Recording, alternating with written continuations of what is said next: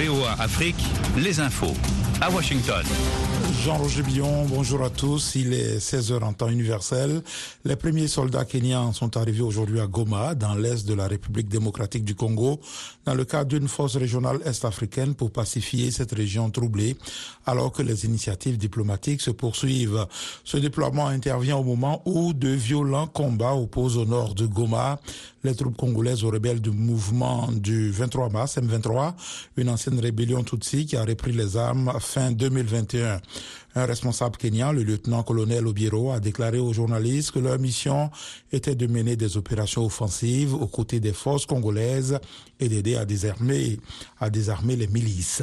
La justice au Tchad a annoncé vendredi que plus de 600 personnes, dont 83 mineurs, ont été arrêtés par, lors des manifestations de l'opposition réprimées dans le sang le 20 octobre. N'Djamena les accuse à nouveau d'avoir attaqué les institutions pour mener une insurrection. L'opposant succès Masra d'y avoir saisi la Cour pénale internationale pour faire la lumière dans cette affaire. Accident mortel en Égypte, au moins 19 personnes ont été tuées samedi et 6 blessées quand leur minibus s'est retourné sur une route dans le delta du Nil, dans le nord de l'Égypte, a indiqué le ministère de la Santé. Officiellement, 7000 personnes ont été tuées dans des accidents de la circulation en 2021 dans le pays le plus, le plus peuplé du monde arabe qui compte 104 millions d'habitants.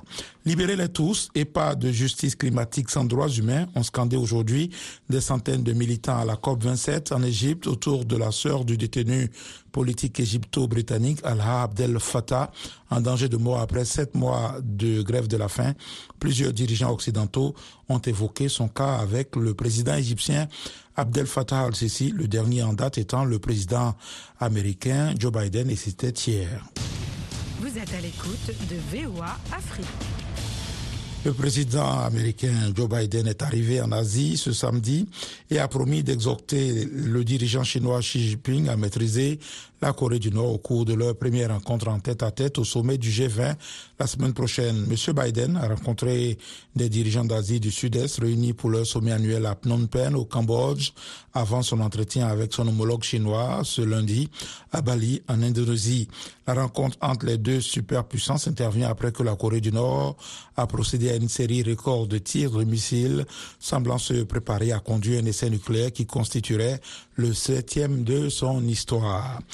Ici aux États-Unis, le sénateur démocrate Mark Kelly a été réélu vendredi à son poste dans l'Arizona, l'un des États décisifs pour le contrôle du Sénat américain. Cette victoire signifie que les démocrates et les républicains ont chacun remporté 49 sièges à la Chambre haute du Congrès. Le contrôle du Congrès repose désormais sur l'issue du scrutin dans le Nevada et en Géorgie. Les démocrates ont besoin de remporter un siège supplémentaire pour s'assurer une majorité au Sénat, la vice-présidente Kamala Harris bénéficiant d'une voix décisive. Dans le Nevada, les deux candidats au poste de sénateur n'étaient plus séparés que par environ 800 voix.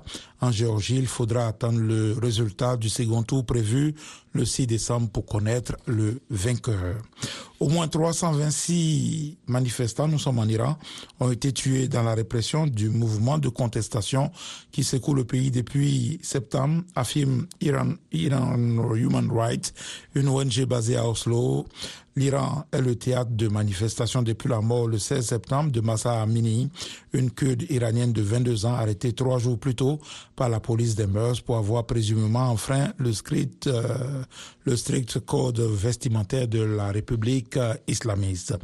Et du sport, du football notamment pour terminer avec le championnat anglais de première division, la Premier League, Manchester City a subi ce samedi contre euh, Brentford, 2 buts à 1, sa première défaite à domicile de la saison et manqué donc euh, l'occasion de reprendre provisoirement la tête de la Premier League euh, à Arsenal qui joue en soirée à Wolverhampton mené en début de match à la 16e minute notamment. City est revenu au score juste avant la pause par Phil Foden mais a cédé dans le temps additionnel face aux Londoniens. C'est sa première défaite sur sa pelouse, toute compétition confondue depuis le mois de février. Jean-Roger Billon à ce micro. Je vous retrouve dans environ une heure pour un nouveau point de l'actualité sur votre station préférée. Bon week-end à. Soyez au cœur de l'info sur VOA Afrique.